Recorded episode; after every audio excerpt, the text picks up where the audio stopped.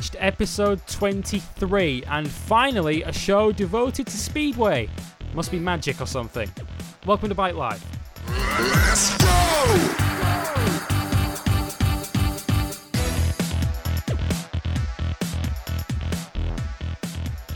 Yes, it's a warm welcome to episode 23 of Bike Life here on Motorsport 101 and a landmark episode of the show as we throw out the regular rulebook and devote the show to Speedway. You'll never guess in that case who our panelist is this week. Um, on this show, we are going to look back on last weekend's Speedway British GP, which took place under the roof of the Principality Stadium in Cardiff. And a magic man by the name of Maciej Janowski took his second consecutive victory to launch himself into championship contention. We will talk about all of the big stories to come from uh, the British Speedway GP uh, and look at the season as a whole so far. Uh, we'll also cover the other big news of the week, including news of one of our favourite riders from uh, bike life history at Speedway who may well be hanging up his helmet very soon for the good of his health. Uh, we'll also be looking at all the big news from World Superbikes as a familiar name looks set to return, and we're going to look ahead to this weekend uh, as the Suzuka 8 Hours brings the curtain down on the Endurance World Championship for this season. We will also look back with Andre Harrison on the Brands Hatch GP round of the British Superbike Championship, and Dre will be along a little bit later on. But until then, um, I am joined um, by, well, the voice of Speedway, in our book at least, uh, here on Motorsport 101 and Bike Live. It's Rebecca James. Welcome back, Bex.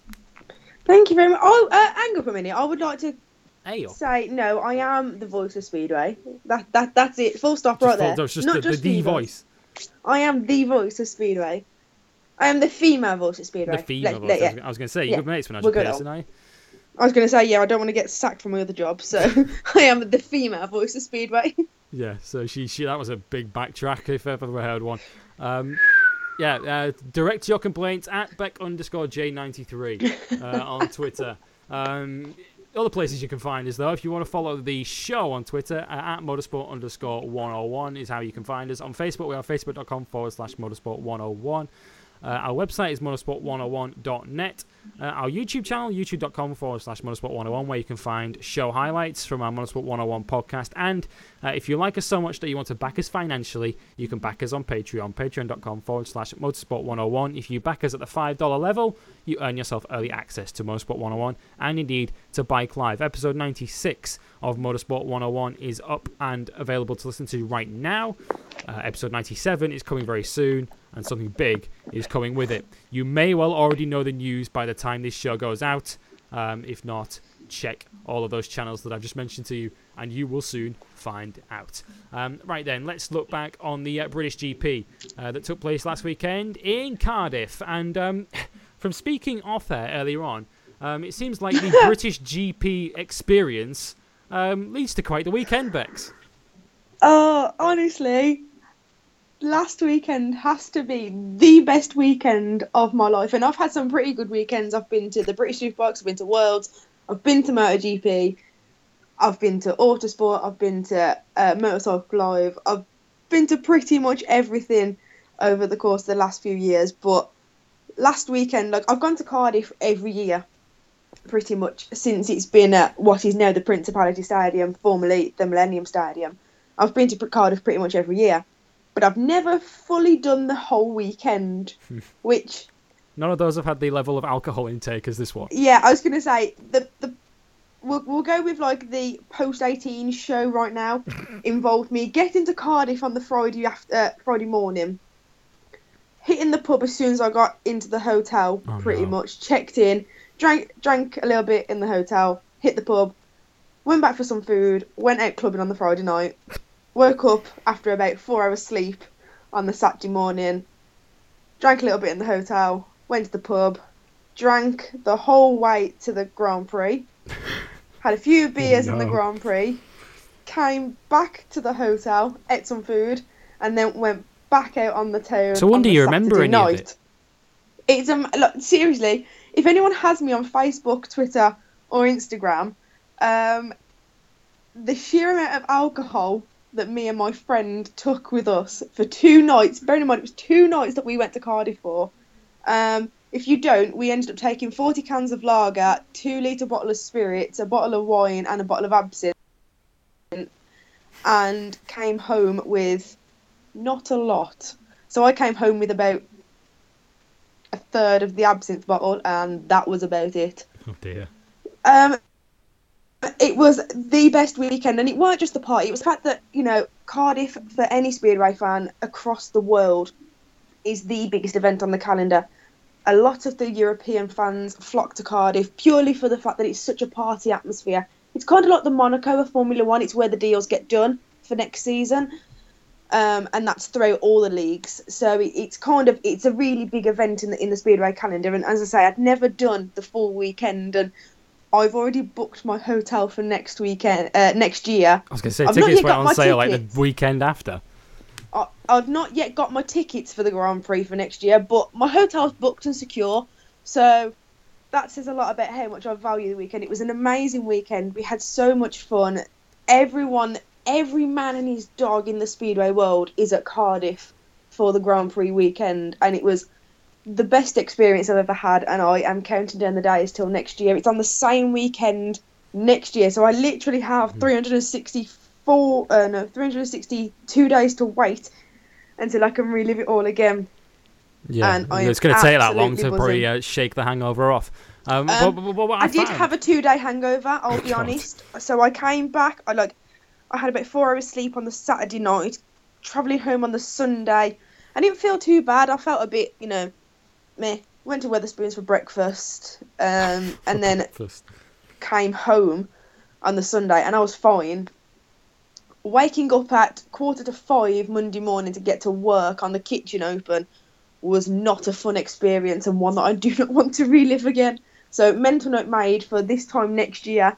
Book the Monday off work as well. Hmm, I was going to say Um, I, I've seen Rebecca James drunk, and um, yeah, it's it's It's fun. It's fun. It is fun. It is fun. But yeah, given that this was a two-day hangover, I can only imagine what kind of state you were in uh, when this was all taking Oh, place. And, and well, one, and one thing I noticed as well, one thing I noticed as well, looking at the um, aforementioned Snapchat and Facebook uh, and Instagram Yeah. accounts, is that. First of all, there was a lot of chanting to the tune of the Seven Nation Army with the name of a rider we're going to mention in a moment. Um, but but also, um, there were riders that you had just watched race around them at Principality Stadium in those pictures, and that's something that I mean, I don't want to say it's unique to Speedway, but it's probably unique. Speedway is unique within motorcycle racing. And I don't get the impression watching MotoGP, World Superbikes, possibly even British Superbikes, that the riders are quite that open just to mingling with the public and drinking with the public after they've gone racing on a weekend. Um. Oh, you've kind of landed me in a ditch there. Yeah. Basically, right. Let's start. Let's do from the start. Yeah, go my, on. my my Snapchat and my Instagram story kind of went from when our hair's done nice, put a bit of makeup on, and then gradually throughout the night, it just gets worse and worse and worse. And then all of a sudden, the 2012 world champion pops up because I am in walkabout partying with a certain 2012 world champion. Uh, uh, those of you that have done your Speedway research, having listened to us bang on about it on the show, will know who that is. If you don't, it's a certain favourite, or one of my favourite riders of mine, certain Aussie Chris Holder. He was there partying with us. Uh, Lucas and Alice Dryml, the Czech Republic riders, um, who both featured in the Grand Prix all many years ago. They were there with us. Eddie Kennett, who's just signed for Poole, um, he was out. Todd Kurtz, who used to ride for Plymouth, think he still does actually. He's either Plymouth or Somerset in the championship. He was out. Um, Sam Masters, who I am expecting to get the wild card ride at the Melbourne Grand Prix. When a guy probably best known on this show for having a punch at Nicki Pedersen. Yes, that'd be the guy, the one that swung a punch at Nicki Pedersen. Landed a pretty good blow as well. Fair to say, he's got that a Bex has good spent all of her life wanting to throw. The boxing kangaroo analogy relives itself in that sense. Um, so yeah, they were all out, and somehow, I'm not quite sure how because it's it's not a blur, but I'm not quite sure how Somehow our Bike Life ended panelists managed to plug their way in. to party with them, and it was oh, it was such such a good weekend. But yeah, my Snapchat story went from half decent to just shambles within a matter of like three hours. Yeah, she uh, she woke up the next morning thinking, "How many of my Snapchats am I gonna have to delete in a moment?" Uh, when she when she opened that up, um, it's almost on the back of that, almost a bit of an anticlimax to talk about the racing that happened. But but let's do so. Oh no, the racing was the, incredible. the racing the I have racing was say. incredible, and the result, if you are one Rebecca James, was incredible Mm-hmm. um, because uh, Maciej Janowski taking uh, a victory which kind of culminated a pretty incredible month for the guy. Oh, what? I mean, did I or did I not, back in about February, March time, say to you all that Matt will be one to watch this season? He had a really tough time last year. He had personal issues going on in the background. He got dropped from the Polish World Cup squad. It just, it just everything that could have gone wrong for him in the 2016 season did go wrong for him, and he's came back with such a vengeance this year. He's riding so well for Wrocław in the Polish league. He's he's sitting out of England again this year, and I think he's made the correct choice because he's not so physically drained, and you can tell that in his riding style. Um, as it comes to the individual stage with the Grand Prix, a couple of weeks ago when he was sort of third and he was about eight points off, I was like, you know what, I can go sitting pretty in Melbourne, happy that you know he's going to claim a bronze medal. That bronze medal's well, well in the back of my mind at the minute because I'm going for gold. Going for gold. He is in. I am, I am. Me and Magic together. We are going for gold in Melbourne because he is on such a high at the minute. It's absolutely incredible. He's riding like I have never ever seen him ride before, and I've been to a lot of his meetings. At the end of the day, when we all think about it, I've been to Gorzów in Poland to watch him ride. I've been to Cardiff multiple times to watch him ride. I travelled the length and breadth of England when he rode in England to watch him ride, and I've been to Sweden to watch him ride, and I'm going to Australia to hopefully watch him lift the world title at the end of the year. This guy is in the form of his life at the minute, and he made me so so proud. I I didn't think he. I mean, I said him. I obviously write for a, a local speedway team in their program every week, and the four Polish riders that won the World Cup just a few weeks ago, and we'll come on to that in just a little bit's time. But I actually said that I wouldn't be very, I wouldn't be surprised at all if, if those were the four riders we saw in the final at Cardiff, and people were saying that I was mad, I was this, I was that, I was the other, because the Polish riders normally don't do well on tight technical tracks, and that's what Cardiff is. I mean, a lot of the Polish tracks are so open, so wide, you can blast around the outside, and that's what the Poles love. Cardiff is not like that at all. It's tight, it's technical, and I was I was halfway there because two of the Polish riders from the World Cup squad made the final, and Magic won it, and I was sat with a lot of Polish lads.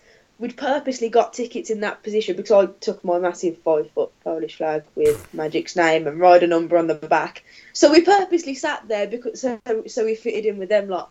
And I actually got a message off one of my friends that could see me. I couldn't see them, but they could see me throughout the whole Grand Prix. And apparently, I was just getting more and more leery and dancing uh, Yeah. as the Grand Prix went on. And he actually texted me and said, "I honestly thought you were going to stack it down the stairs with how Oh, much you were dancing when Magic when Magic crossed the line." Well, this is the thing. Um, as soon as I read this quote from Matt Janowski when he said there are a lot of Polish fans and it was crazy, straight away my thought was, you know what Matt said? They weren't all Polish.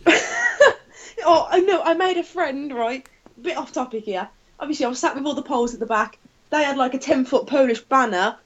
Um, I had my massive flag. We were all dancing, we were all drinking, we were all having a little party.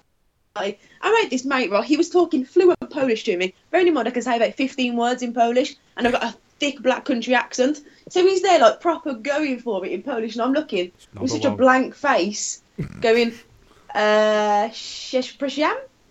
Which, which I'm what? pretty sure is the wrong pronunciation of "excuse me" in Polish. Okay. Um, and he was like, obviously we, we had a bit of a, a communication barrier. So out come the Google Translate on Yeah. my phone, right, trying to tell him that I don't speak much Polish. And he got up and walked off, and he didn't come back for the rest of the night. But I made a friend. Oh. Well, it didn't So- sound like he made a friend by that that telling of the Well, story. no, I did, I did, because he wouldn't, he, he wouldn't stop chatting to me until I told him that I couldn't speak Polish, All right, and then he lost interest. and then he lost interest. Yeah, story of my life, really. Blimey. Yeah, we're, we're getting very, very deep now, isn't it? Um, let's get back to the speedway. Um, and Matt Janowski, he, as you say, he had a he's had a brilliant month. Victory Yeah. in the previous round of the Speedway GP Series, which Yes, came in in Horsens.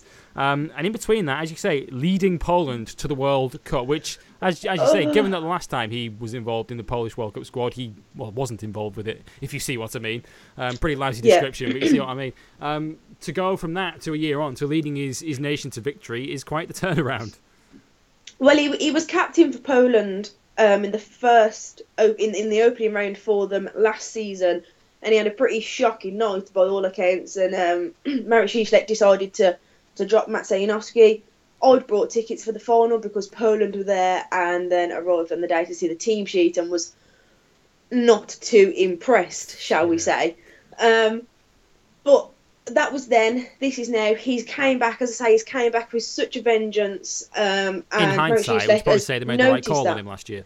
I would say he's made the right call on him because I think it's getting him up, kick up the backside that he needed to get his head back in the game, get himself focused, focus on his equipment rather than his personal life that was distracting him far too much. And there was, we spoke about this a couple of months ago. I just didn't remember saying he had a lot of issues, and he has sorted those issues now. They are not a problem because they do not exist. They are not there anymore. Read into that what you will. I'm not going to spout the ins and outs of his personal life, but that that be that. Um, but yeah, it was definitely the right call for him. He just wasn't in the right headspace this time last year, and now he's came back. He, in my opinion, rightly got given the captaincy back of Poland. He won it for them, and he actually did win it for them because it was his ride. In I think I think it was his 18, but that is recalling after a lot of alcohol over a Cardiff. But I'm sure it was I'm sure it was Heat 18. Matt Janowski was the named Polish rider, and it was his victory Yeah, I that seem, I seem took to remember saying that when we mentioned it on the news a few weeks Yeah, ago that he was it- the top it- scorer on the night. he was the one. He was the one. Um, his ride in Heat 18, his victory in Heat 18, was the was enough to seal it mathematically for Poland, in front of the Polish fans in Poland at Leszno, and he was the one that won it as captain. And it couldn't be any more fitting for him. He's kind of gone full circle. He's back to the magic that he was back in 2013-14 down at Wimbledon Road in Poole, and I was watching him week in week out. He's back there now, and there's no stopping him. And so obviously he won at Horsens in Denmark last year. He's won at Horsens in Denmark this year, and then to go on and win at the biggest stage in Speedway, I honestly could have cried. I on I was so so happy. Not only the fact that I was happy, but he'd also won me money because I did bet on him. oh, God. Um, but no, but no, this is the kick in the teeth, right? I bet in Magic to win, but I also had a bet for Magic to win and Bartosz Zmarzlik to come second. And he was in the final. Zmarzlik made the final, so I was thinking, yes, right. Bear in mind, this the odds for this to happen was 125 to one, and I stuck two quid on it, so it was nothing really. But 125 to one for me, that's like a week's worth of money for That's Australia. that's or coming like up in a half the money you spent on drinks that weekend. Yeah, pretty much. Right, You'll, I'll be honest. Walkabout is so expensive in Cardiff, unreal. Four drinks came to twenty five pound. No.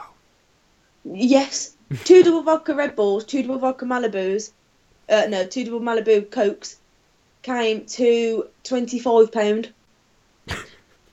I nearly had a heart attack at the bar. Anyway, that's beside And the point. paid anyway. yeah, th- then paid anyway, and proceeded to carry on paying again because we had the same rounds multiple times. Um, but as I was saying, kind of thanks, Luke. I've kind of lost my point there. yeah, uh, and Zmarzlik, 125 to one. So for a lap and a half of the final in Cardiff, I'm literally screaming because not only is my boy winning, Mentally spending but the that person money. that's going to get me like 300 and some odd quid is finishing second, and then his bloody engine seizes. Ah. like, of all the races for that to happen, literally, I just had this like 320 quid like dangling in front of my face. It just went poof. No, thank you. See you later. And, and, and wandered off, and I was I was absolutely heartbroken, but elated at the same time because Magic won and still won me some money. Not that you should bet and bet responsibly if you do. Yeah, well, I, it's funny. Yeah, You say that just as I've got the uh, odds for this year's Speedway World Championship winner in front of me on my phone, um, because at the moment Jason Doyle, who we're going to come on to in a moment, is the still he's still a betting favourite, six to four, Yeah. um, to win this year's title. Janowski and Patryk Dudek are tied for second favourite at nine to two, um, and they are actually tied for second in the World Championship as well on points. Um, six rounds to go, so practically half the season still to go. There is still Yeah. an awful long way to go yet, but um, there's every sign that Janowski's there to stay this year. There's no sign of him going away. I mean, you will be there in Melbourne in October to, to watch the final of this season, and putting all rider allegiances aside, there's a genuine belief here that he could do this this year. there is a there is a genuine genuine belief he's good enough he's fast enough his engines are working superbly And he's now He's mature got- enough. he's mature enough as well now i honestly believe that he's he's actually he's ready to it sounds stupid but he's he's now ready to win the world title and i think that if he did it wouldn't affect him too much i mean we look back they always say you, you the first one is brilliant but the second one is the hardest to get and I honestly think that that would be something that probably wouldn't phase Magic coming into next year if he was the world champion. I don't think that would really phase him and, and sort of hinder his performance in 2018. But I think he's there as a rider now, physically, mentally, emotionally. He's he's fully there. He's fully committed.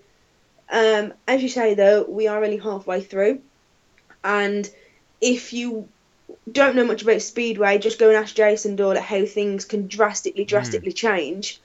Because within a meeting and a half, he went from leading the world title to unfortunately having to sit out the last round. One and- crash and- anywhere could ruin it, and, and and, the, and these Exactly. guys and these guys aren't like. I mean, obviously, we've seen Moto Grand Prix riders injure themselves between rounds, but they don't actually race competitively between rounds, which many speedway riders do. Um, it's, Yeah. it's not just the Grand Prix calendar that they race to; they That- also race in domestic championships. So, um, Janowski being one of them, as we're going to tell you a bit later on. So, so so much can say, still change. That's, that's the thing. Like, if you're a speedway rider, you can be riding six days a week Mm. because you've got Six the Grand Prix on Saturday. injured. You've got Poland on the Sunday. If you ride in England, you ride in England on Monday. Sweden on the Tuesday. You can be back in England on the Wednesday. You'll travel to the next round of the Grand Prix on the Thursday, practice on the Friday, race again on the Saturday. And, you know, it's just a constant cycle, cycle of this could be the meeting that ends the rest of my season. Hmm. And that's a really horrible way of looking at it, but you, you hit the nail on the head there. Has like, happened. for, for, for a Grand Prix rider, say MotoGP or a World Superbike, British not British Superbike rider, you know the top top dogs. They they they race once every two weeks, and that, and that's it. And then they do whatever they want in that time. They go to the gym, whatever. But the the fitness for the speedo riders is it happens on track every day of the week. So there's so much more risk uh, involved of of getting injured and whatnot. And it, it's it's one of them like it's my beloved sport, but by God, I just want to wrap them all in bubble wrap. yeah, um, more on that later on when we get to the reigning Yes. world champion. Um, but in terms of the current championship leader, uh, Jason Doyle went in sharing the championship lead uh, with the Poland's Patryk Dudek. Uh, going into this round, they went in tied on 68 points. Um, and although he didn't win the meeting, Janowski beat him to the victory in the final. Doyle taking second. Beck Doyle comes out of it as the sole championship leader, despite only winning two times on the night. And and you mentioned him a moment ago. This is, is a rider who I still think is is being driven by the heartache at the end of last season, where he didn't even get the chance to compete for the title in the final round, which he led going in. Yeah, I mean, this is the thing. Like, people are going to think I'm probably being really biased right now, but him and Dudek were, as you say, tied on 60, 68, I think it was. And Magic was only on quick maths, uh, 58, 58, I want to say, yeah. yeah, 11 back. So, though uh, though Jason Dawes came out as the sole leader in the championship purely because Patryk Dudek had, didn't have a shabby night, but he didn't make the final how uh, and whatnot. Magic's only three points behind Jason Doyle now, so yes, he's the sole championship leader, but Magic had such a good night that he's managed to pull back all those points on his nearest and dearest rival, and he's put himself in the hot seat at the minute, and it's all eyes on on, on Jason Doyle to see how he copes with that with that pressure. So it's great that he came out as the sole championship leader, but he's he's lost his lead in that sense because he was tied with Dudek, and then Magic was like eleven points behind. Well, now Magic's his nearest, but he's only three points hmm. behind, so that's a massive gap to, to pull back in one night. And would I you, say, would you say from that, that would you say from that that Janowski's likely to be a greater threat later in the season than Dudek? I would so, yeah, because the momentum's behind Magic at the moment. I mean, it's it's difficult as it is to, to win any Speedway Grand Prix, especially in Mm. the field, field that we've got this year. You, you, you're practically going in blind because you're taking points off one another. I mean, we'll touch on it in a little bit, but Tai Woffinden didn't make the semis at Cardiff last weekend and he picked up nine points. I've seen riders get into the semis on seven points. But the field is so competitive this year that riders are taking points off each other all night that nine points might not be might not be the cut off point. You're gonna have to do better than that and you've got to up your game, you've got to step up and, and be competitive from, from the off. You can't have it used to be you, you could have like a few dodgy third places. You cannot have one bad race in this field anymore this season because there's going to be someone snapping at your heels, taking those points off you and knocking you out of the semi-final positions, which is what happened to Tai Woffinden. Hmm. And unfortunately, it was his home Grand Prix. But that that's the way Speedway is at the minute, and I think after so long of, I mean, I've enjoyed the Grand Prix for, for years upon years, and every year I seem to say, oh, it's, it's even more competitive than it was last year. But like looking at the team sheet and looking at the riders that you have lining up on that grid, racing race out this season is phenomenal. I mean, I said it before about the World Cup. If anyone uh, anyone that follows me on Twitter would know, if you wanted an advert for what true speedway was like, point them in the direction of the World Cup. Any one of the four rounds of the World Cup that happened a few weeks ago would have been a fantastic advert for Speedway. But right now, the Grand Prix is still, I think, just that one little step ahead because they are the 16 best riders in the world and they are knocking chunks out of one another. And there is no love lost when they're on track at all. So it's, I cannot wait for the remainder uh, six rounds and the last one I'm going to be at. yeah, yeah, you can't tell at all that she's excited about that, can you? Um, Patryk Dudek, then, who's in himself, he's still quite a young rider. He's still what Yeah. only only twenty five, so he's that that's that's fairly young, certainly young by uh, the standards of the reigning champion. Um, he's old enough to be his son, um, but he's as he's dropped to third, and I was going to say by the standards of his season, a slightly disappointing night. He didn't make the final. Um, but Dudek's kind of kept himself in the frame really next season throughout now consistency because he hasn't won a round yet um, this season. Yeah. But he's he's also been on the podium on three occasions. Was second um, earlier on in the season in Latvia to a surprise winner in, in Peter Pawlicki. Um, so even when other guys are sharing the victories around, Dudek's just there thereabouts every single round, and that might well be a good recipe to winning a world championship, having no bad rounds. Because Janowski's had two rounds where he's only scored six points um, earlier Yeah. this season. Dudek's been chipping away at it. He's been in double figures for every round bar one, and even in that round, he scored nine points on the night. So the guy's going about it the right way, isn't he? Even though he's not winning rounds, he's, he's keeping himself in the frame. He's just chipping away at it. Oh god, yeah. What's my favourite saying again? Consistency is key. Mm. And because we don't have the stereotypical race format that like the GP guys have, like you know the 25, Yeah. like we used to have that, um, and then it just got to a point where it was absolutely ridiculous because you could qualify for the final on 10 points, and then by just winning one, one race in the final by gating and just leading four laps, riding the inside line for four laps, you'd gain yourself 25 points on the championship. It just weren't, it wasn't logical. So now they've done it that whatever you earn over the night is what you get towards your, your total towards the end. And for, for Patrick Duda, that seems to be working quite a lot because he's a really, really good rider. He's kind of burst onto the scene. Um, he's been around for a few years, like, but he's kind of he's another Jason Doyle. He's just all of a sudden hit the world stage, took it by storm, and everyone's going, "Yo, where the bloody hell did you come from?"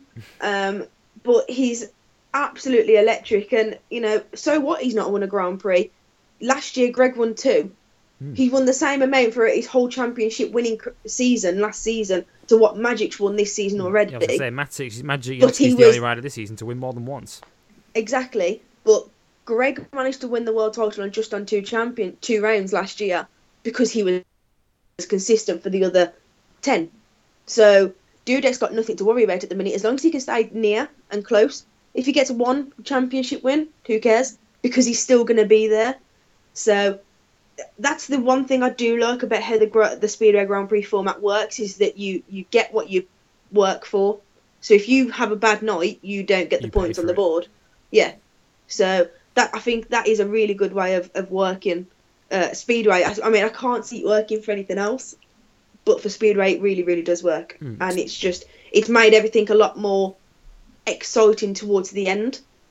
because you imagine the times of like when Tony Rickardsson was riding and Leigh Adams was riding, you know, they were they were blitzing the field, and then they could have like two really dodgy Grand Prix, but they'd still be out and out world champion because they'd won six on the bounce or something and got 25 points in each. When realistically, they probably weren't the top scoring rider.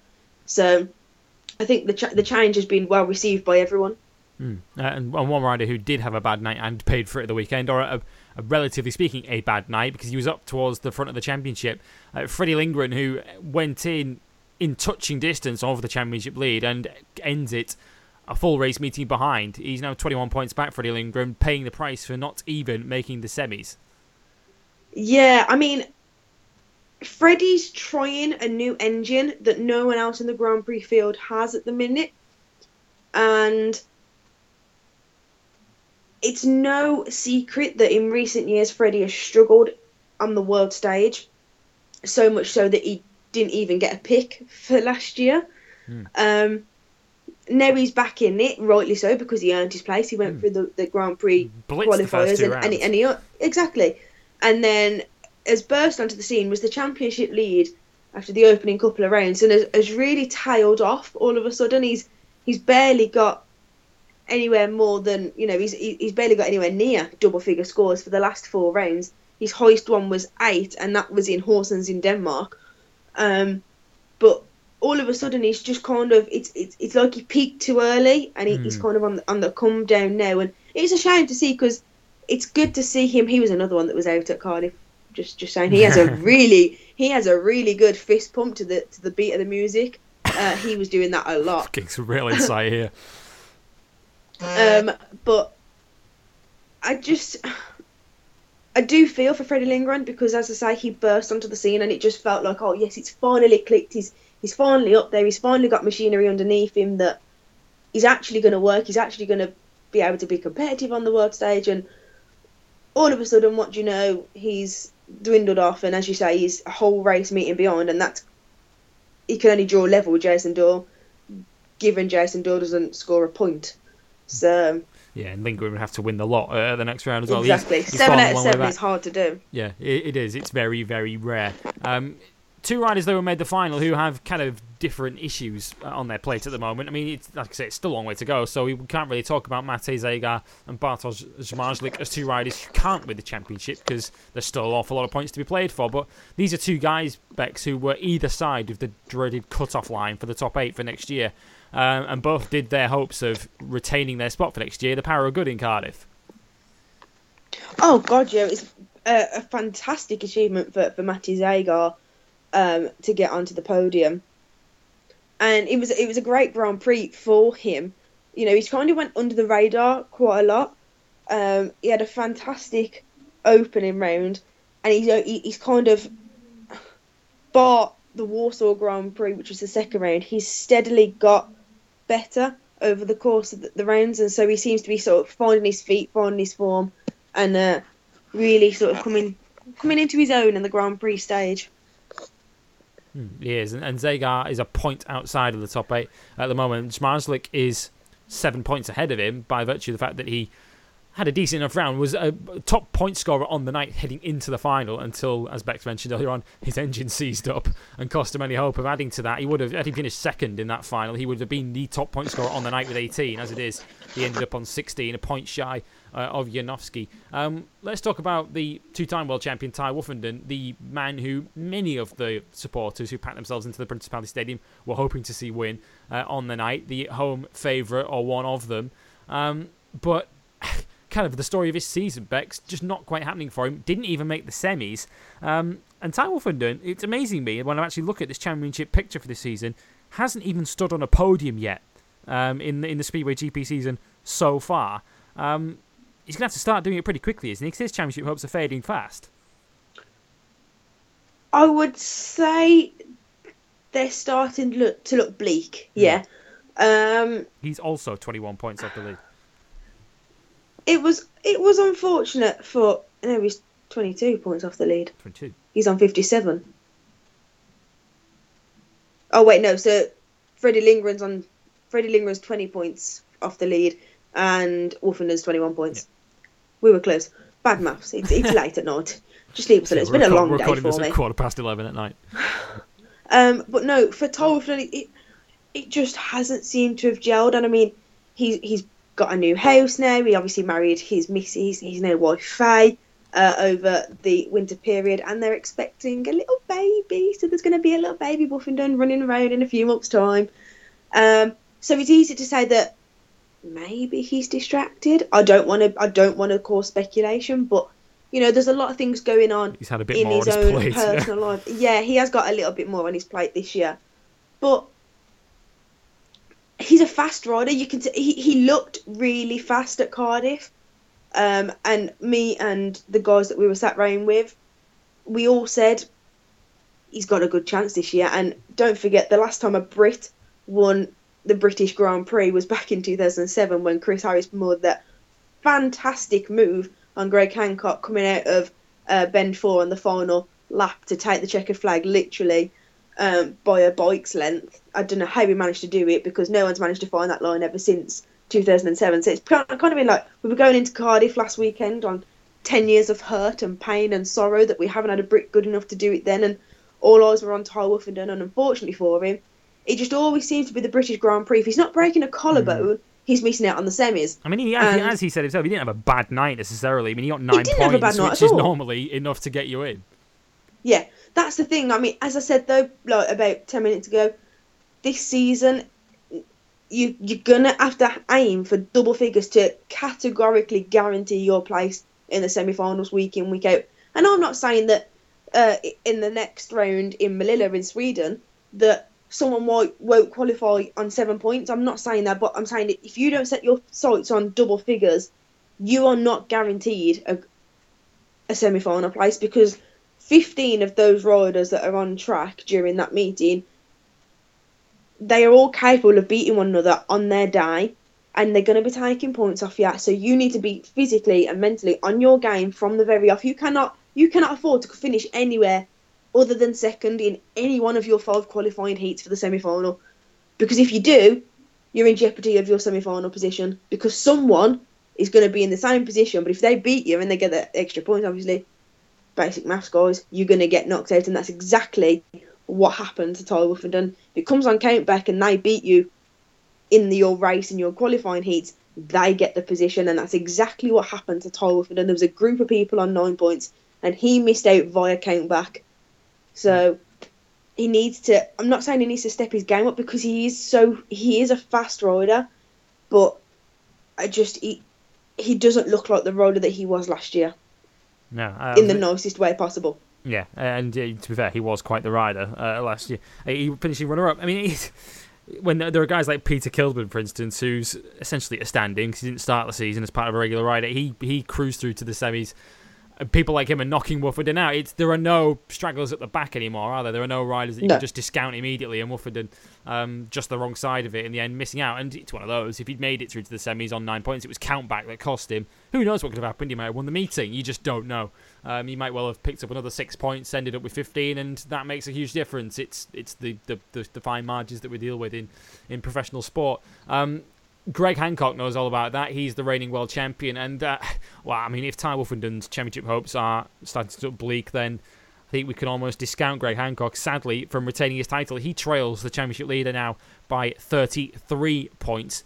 Um, but he's got bigger issues at the moment, uh, hasn't he, Bex? Because he only rode once at the Principality Stadium. That was his very first heat of the night because he had dislocated his shoulder going in. And now we know you've got to be in your bonnet about riders who injure themselves in motocross accidents. Where do we stand on riders who injure themselves falling down the stairs at home? Um. Well, Well, back to my earlier reference of I just want to wrap every speedway rider in, in, in Yeah. cotton wool and bubble wrap. That's exactly what I think I uh, need to do for our poor little Greg Hancock at the moment. 45 years of age, stood on top of the world at the end of last season in Melbourne. Um, not having the best of times this season. And yeah, I mean, he races a bike week in, week out, day in, day out, because he rides in Poland and Sweden as well, with no brakes, no gears, and the end of that sentence for most speeder riders is no fear. And what does he do? He goes and falls down the stairs a few days before Cardiff, dislocates his shoulder and puts everything in jeopardy. Absolutely everything. Yeah, I and then- mean, and then pops it out again in practice on the Friday. yeah, I mean, he was in a bad place, but he said that I was I was um I was watching an interview with him, and he said that come practice on the Friday, he didn't have it strapped up at all. So it came out. I think it was three times in practice, God. but he didn't have it strapped up. He strapped it up for the Grand Prix, but I think because of how many times it came out the day, literally the day before, um, it just the pain was unbearable. I mean, he didn't even manage to lap. He came out of the the tapes. It was a full start, so he got recalled. And then coming out of Ben two, I originally thought that his engine had gone, and I was like, typical. He's made the gate. What happened? Um, apparently, is that his shoulder was giving him so much jip that he just knew in his heart of hearts he had No, to stop no. because yeah. he was a danger to himself and he was a danger to the other three riders on track that he was on with at that present moment in mm. time. And that was where the experience came in. Unfortunately, And you could see him interviewed afterwards. He was gutted. Oh, I mean, Greg, this is like his home Grand Prix. He's an honorary Brit. He's rode in Britain for many, many years. And yes, he doesn't ride in Britain now, but he's done an absolute fantastic service to British Speedway over the years. Most namely, one of my local clubs and my, my, the club that I support, the Cradley Heathens. Uh, he he rode for them. He was captain for them. You know, he's done a fantastic job for British Speedway, and uh, there's a lot of British fans that adore Greg Hancock. I mean, you only have to stand on any terrace in, in Britain. Now, I challenge you, in fact, to stand on any terrace in England at a Speedway meeting and not to find one kid at least that's named Greg that's under the age of 12 years of age because everyone adores him so much. I mean, I want to name my son Greg purely for that for that fact. I would have been called Greg if I was a boy, and I always said to mum and dad, when I have a boy, I'm gonna call him Greg, so you at least can call your grandson that. and that that's the thing. Like he's got so many fans in Britain that it is like his home Grand Prix. He's treated one of our own. There's a mass amount of American flags. He gets one of the biggest receptions. It's practically on par with Tai Woffinden's reception, and it was absolutely heartbreaking to see him have to pull out of the meeting. In fairness, it gave Adam Ellis and Josh Bates a chance, and Josh Bates did not disgrace himself in the slightest. He picked up two points in the end. Uh, he beat 2012 world champion Chris Holder in one of the races. Um, but in in terms for Greg and where his career's going now, I kind of I can see the light at the end of the tunnel. Unfortunately, Yeah, which is sad to say, but what's a career um, it, it's been. Uh, the result then from the British GP, Janowski the winner. Um, I'll say that again because Bex will want to hear it again. Janowski the winner, um, 17 points overall, which made him the top scorer on the night, as well as the overall uh, GP winner from Jason Doyle and Matej Zagar. That was your podium. Bartosz Zmarzlik, despite doing so well to get to the final, uh, was let down by his equipment when he got there. He was fourth. Emil Sayfutdinov fifth, uh, ahead of Peter Kildemand, Patryk Dudek, and Chris Holder was eighth, but he got to drink with Bex afterwards, so he was perhaps the real winner. Uh, Tai Woffinden uh, missing out on the semis. He was ninth overall. Freddie Lindgren tenth. Then came Niels Kristian Iversen and Antonio Lindbäck, who uh, is the first rider in the leaderboard not to actually win a heat. So 11 different riders winning a heat uh, over the course of the night, just to emphasise the point of how strong the field is. Uh, championship standings then, Doyle leads it by three. He has 78 to Janowski's 75. Dudek also on 75 in third. Freddie Lindgren is fourth now on 58, 20 off the lead. Level with Sayfutdinov, who's fifth.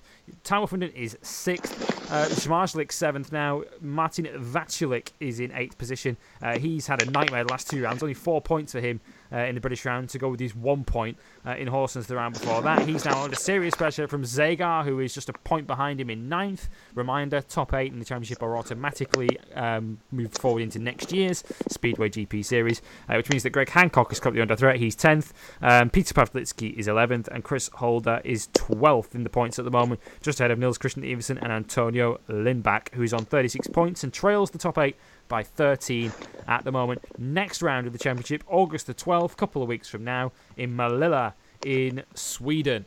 Um, and as we go on to the news, and we're going to start the news with some speedway as well. Um, it kind of brings us brings together the two themes so far because Matt Janowski winning.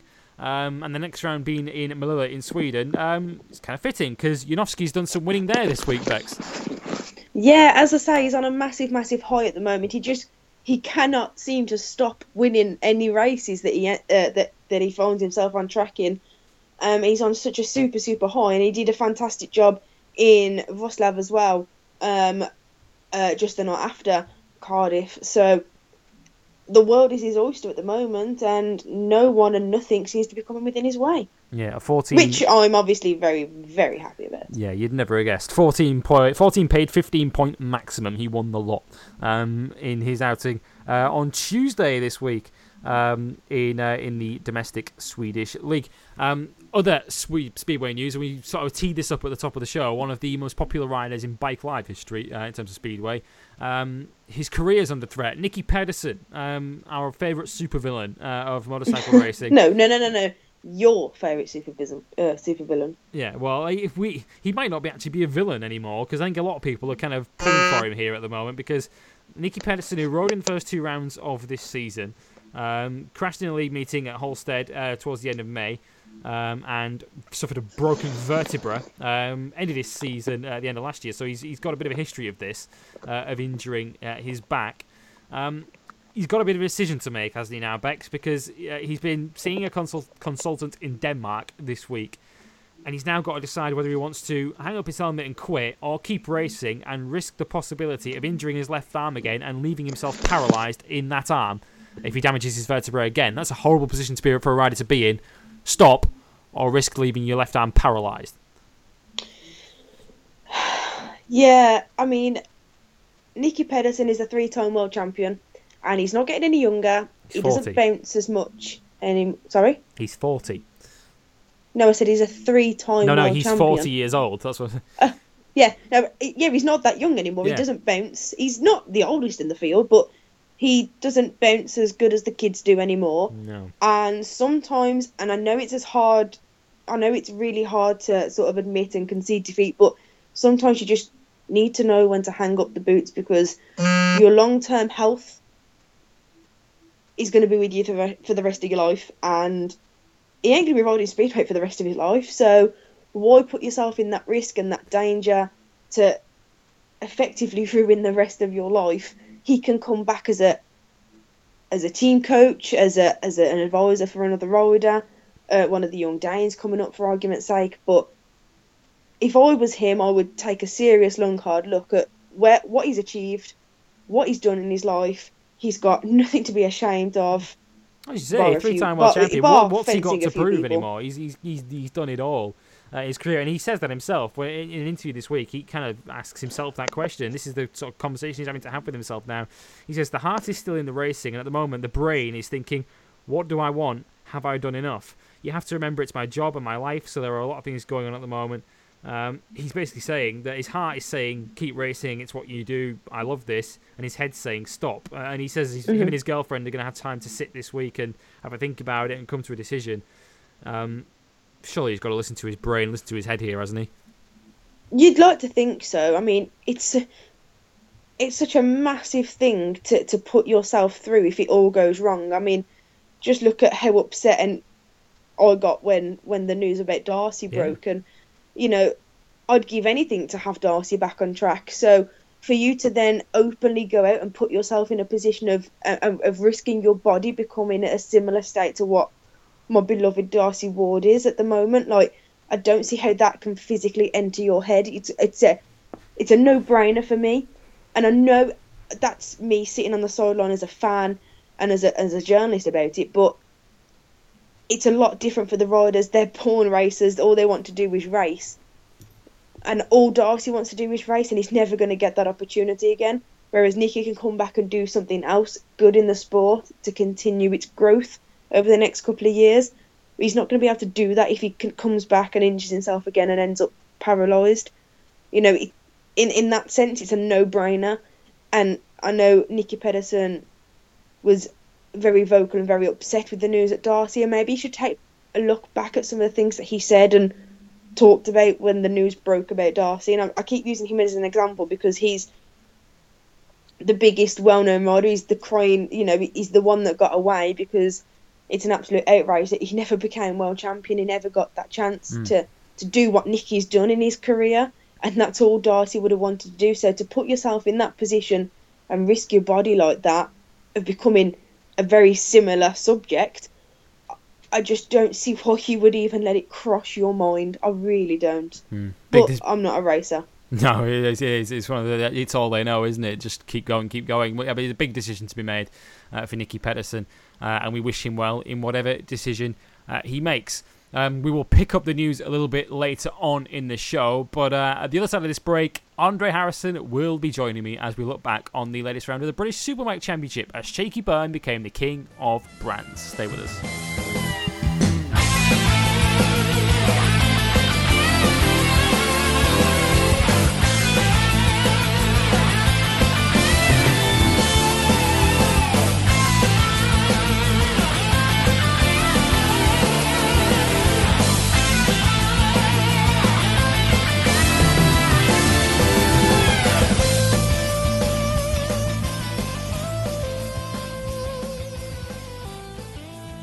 Back with us on Bike Live, and let's talk BSB. And we've had a panelist substitution. Um, someone would have thought we'd recorded this in two separate time slots. Um, Rebecca Never. James has jumped out the studio for a moment, and in her place has teleported Andre Harrison. Welcome, Dre. You're making this sound way too freaking professional for our standards, Sotheby. Yeah, it's, it's almost like we've had to split them up at No, this stage. never. Um, so uh, yeah, Bex will be back a little bit later on as we look at this is a great hour. Uh, but in the meantime, let's talk BSB and look back on last weekend's Brands Hatch GP round uh, of the British Superbike Championship, one that went entirely, certainly if you look at the winners, to the form book. Um, it's it's not news really, is it at this point, Dre, for Shaky Byrne to do doubles? But once again, the guy proved to be the king of brands with two very very different race victories. Only three things in life are certain, kids: death, taxes, shaky wo- gets the occasional double. Um, yeah, this was no exception, really. Again, two very different races. Two where one of them was, dare I say it, uh, no disrespect to Shaky, a little bit on the jammy side, but um, yeah, both you know, both convincing victories. Given where. Given where Shaky was in race one, to win that from there was very impressive indeed. And in race two, took the front pretty early on and didn't really look back from there. So two very different styles of victory, but uh, Shaky, you know, looking very comfortable out there and taking probably the easiest 50 points he's had, and now he's on a real roll right now in, in BSB again. yeah, he is. It was almost. I remember tweeting this on, on Saturday when the heavens absolutely opened uh, ahead of qualifying. It was almost like the uh, rain gods had been told that Shaky was on his way to an easy double and thought they'd clip his wings a bit um, and dump a load of rain on Brands Hatch, which left him on the second row of the grid. And Josh Brooks took pole position, um, which was which was a tremendous effort from him, his first pole uh, of the year. And yeah, as you say, a little bit on the jammy side, his victory in race one, he made life difficult for himself, it's fair to say, with his, first of all, his qualifying position, starting sixth on the grid, and then a mistake mid race, which dropped him to ninth. And obviously, the safety car kind of came to his rescue, first of all, in closing the field up, and then the red flag came just at the perfect time frame once he'd hit the front. Yeah, it's like the racing gods tried to stop Shaky, but at the same time inadvertently helped him win. Yeah. It was a very, it was a very weird sort of weekend there for him. But yeah, like Shaky had gone under lap record pace all through practice and looked very, very comfortable out there. Um, until qualifying happened, not the best Super Pole lap out there. Put himself on the outside of the road too. And again, the, the the mistake he made in the middle of the race dropped him down to ninth. And I thought, okay, having watched this race, I thought with, with nine to go, I was thinking, how on earth is he going to win this from here, basically? Hmm. And I was thinking, okay, if he can get back into the podium spots, and he's done well from here. And again, the safety car did do a great job of bunching the field up, and then it opened the door for Shaky to, to just to basically hammer fist his way to the front of the grid. And then, if that race gets stopped 20 seconds earlier, Dan Linfoot gets his first ever BSB Series win. So, of course, the racing gods decide to screw him over again. Um, for the second consecutive season, it's like Dan Linfoot can't buy a win. Basically, we had our Formula One Brazil 2003 moment. Only this time, it was Giancarlo, not Giancarlo Fisichella. It was it was Shaky Byrne that got the benefit of when the red flag dropped. Um, but yeah, again, Shaky uh, get, getting a little bit of the luck on this one. But hey, sometimes when you, when you're in a champion posi- position, something like that, sometimes you get a little bit of luck, and that's what Shaky got on this one. Yeah, they did. I mean, it's it's funny the way it works in BSB because they, they obviously don't have any kind of flag to flag rules. It's a one bike championship. They don't have any kind of world superbike rules of coming in and changing tyres. Um, if it rains midway through a dry race, they put a red flag out. Um, but, but what I found interesting was that there were there were there were the white flags with the red cross, which indicates raindrops are falling. We, we saw them right from the start of the race. There was drizzle Yeah. right through the race. If I was Dan Linfoot with three or four to go and I'm leading the race, I'm putting my arm up. Because because we saw him do it, we saw him and Shaky do it, and then the red flags came out because they were basically saying, "Hey, this is getting too heavy." If I'm Dan Linfoot, I'm putting my arm up with a couple of laps to go before the red flag comes out, basically to say to race direction, "Could you please stop this?" Because I'm 'cause Yeah, I'm- it's like if, if if you're in the lead, surely you'd want to like try and manipulate it a little bit by hey, listen, if somebody raised their hands and somebody else agrees, the race is getting stopped. Yeah. Like it's it's it's old school MotoGP rules basically where basically if two or three guys get their hands up and say, yeah, this is too hard, yeah, red flag comes out and of course because it's past three quarter race distance, race over at that point in time. So yeah, like if Linfoot puts his hand up at the end at the start of lap 16, the race is done basically, and he, and, and he's got and he's a winner essentially. So if anything, Dan might have been a bit too honest. Yeah, and that's we're, we're, we're, we're, being really cynical here, but it, Yeah, it, it, it, would have earned him a win. And um, as we were talking about off air, it, it, it's the second time now in 12 months that he's lost a race victory, what would have been his first win, on the final lap of a race, because he was overtaken going into um, just going off the the Indy circuit onto the Grand Prix circuit. Um, he was overtaken there on what ended up being the final lap because the red flag came out at the end of that lap, and then he's he's classified second. And of course, a year ago at Thruxton, at the very sorry at Snetterton, at the very final corner, he is basically mugged by his teammate Jason O'Halloran on the final lap to lose a victory. Just whatever this guy does, he cannot buy a win uh, at the moment in British Superbikes, despite so many uh, uh, near misses. Um, and yeah, I mean, you mentioned Brazil 2003. If Formula One rules had been applied, he would have won it because they would have gone back a lap. Um, but Yeah. as it is, they literally stopped the race, and literally the last lap that was completed is the result rather than the lap before that. So as a result, Linfoot went from first to second. Shaky Byrne took a win, um, and Leon Haslam was given a podium. There were other overtakes that happened. Josh Brooks overtook James Ellison into clearways on what ended up being the final lap, took fifth position, and was Yeah. was given fifth as a result of it. Those, those overtakes proved to be so so crucial uh, in the end. Um, Shaky's second win, then, as we say, was much more straightforward. He didn't have to come from ninth at half distance to win this one. Um, but as easy as it looked, Dre, I guess we're never going to know quite how easy it would have been because, of course, Josh Brooks was right on his tail and ended up Yeah. crashing trying to keep up.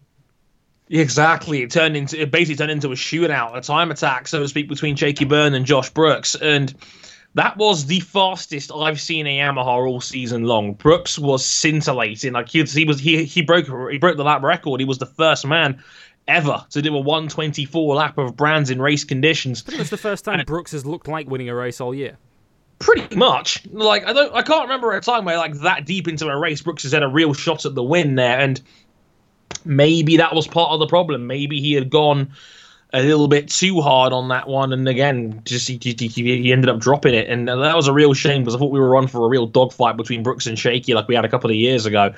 But um Yamaha will, will still probably take that as a good step forward in the grand scheme of things. But on the whole, of course, it's going to be gutting. I mean, I think Josh Brooks was very honest about it on Twitter, where he said, basically, I effed up, you guys. yeah. Uh, he openly admitted he should have taken the second place and should have taken the 20 points and the podium credits. Well, that came with a second place. But he reckoned, because he saw Shaky making mistakes from the front, um, he reckoned, I'm going to go for it here. And he went for it just a little bit too hard and paid the price. Mm, he did, and Shaky Byrne going on to take the victory. And how ominous is this um, for the rest of the field? Because this is beginning to look ominously reminiscent of 12 months ago, where Shaky Byrne really came on strong mid-season and dominated from there. I mean, the guy effectively gave up the first three races of the season. And he's still now in a pretty comfortable championship lead. He's 39 ahead of Luke Mossey.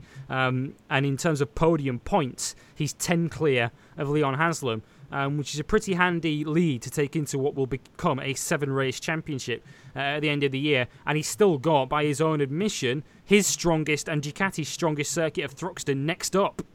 Oh yeah, there's a real chance of you leaving Thruxton having won six in a row and having at least a a 16 point, sorry, at least a 14 point showdown championship lead. Um, if if everything goes to plan for Kawasaki still, but yeah, this is this is looking ominous. Like Shaky again had a had a bad start. Obviously had the concussion.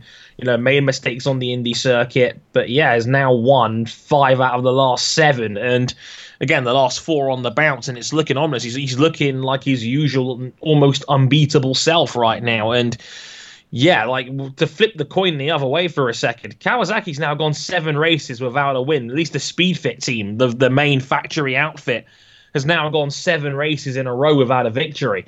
And given that they had the much hyped team of Mossey and Haslam going in, um, that's going to be alarm bells ringing because this was not a good weekend for Kawasaki at all. No, uh, and Shaky Shaky's forty as well. We we cannot keep stressing this uh, enough. He's forty, and he looks as good as he's ever looked on a bike. Um, you know, the guy is incredible. Um, yeah, let's talk Kawasaki because as you mentioned, they've gone seven race, races without a win now. JG Speedfit Kawasaki with Brooke, uh, with Mossey and Haslam uh, in their team. As you mentioned, Jake Dixon did win two races in that period, so Kawasaki still have uh, a good bike um, on in the right conditions.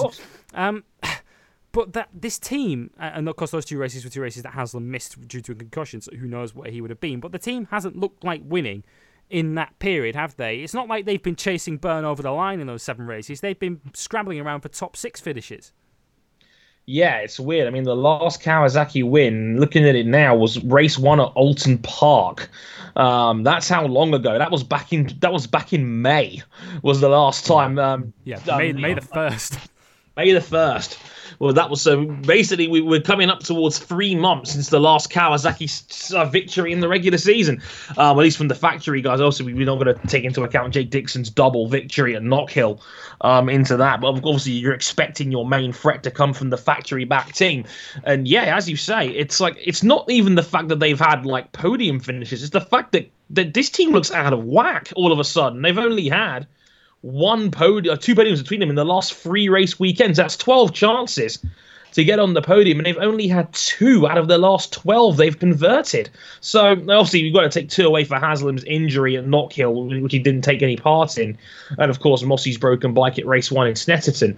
But that was rider inflicted the second one. So yeah, the, the speed team needs to sit back and regroup because at the moment it's it reminds me a lot of last season where in the middle, like Haslam was struggling to adapt to the tire situation at Kawasaki, and they had a bad run of form there. It seems to be happening again here, where the main team is struggling while Shaky Byrne, as, as, as he did last year, starting to find his feet, and now look at him go. Mm. And what's the real problem for, for this team if this current form guide continues for the remainder of the season? I mean, there's no guarantee it will, of course, um, but of the showdown rounds that we have to come, Two of them are at circuits we've already visited this year.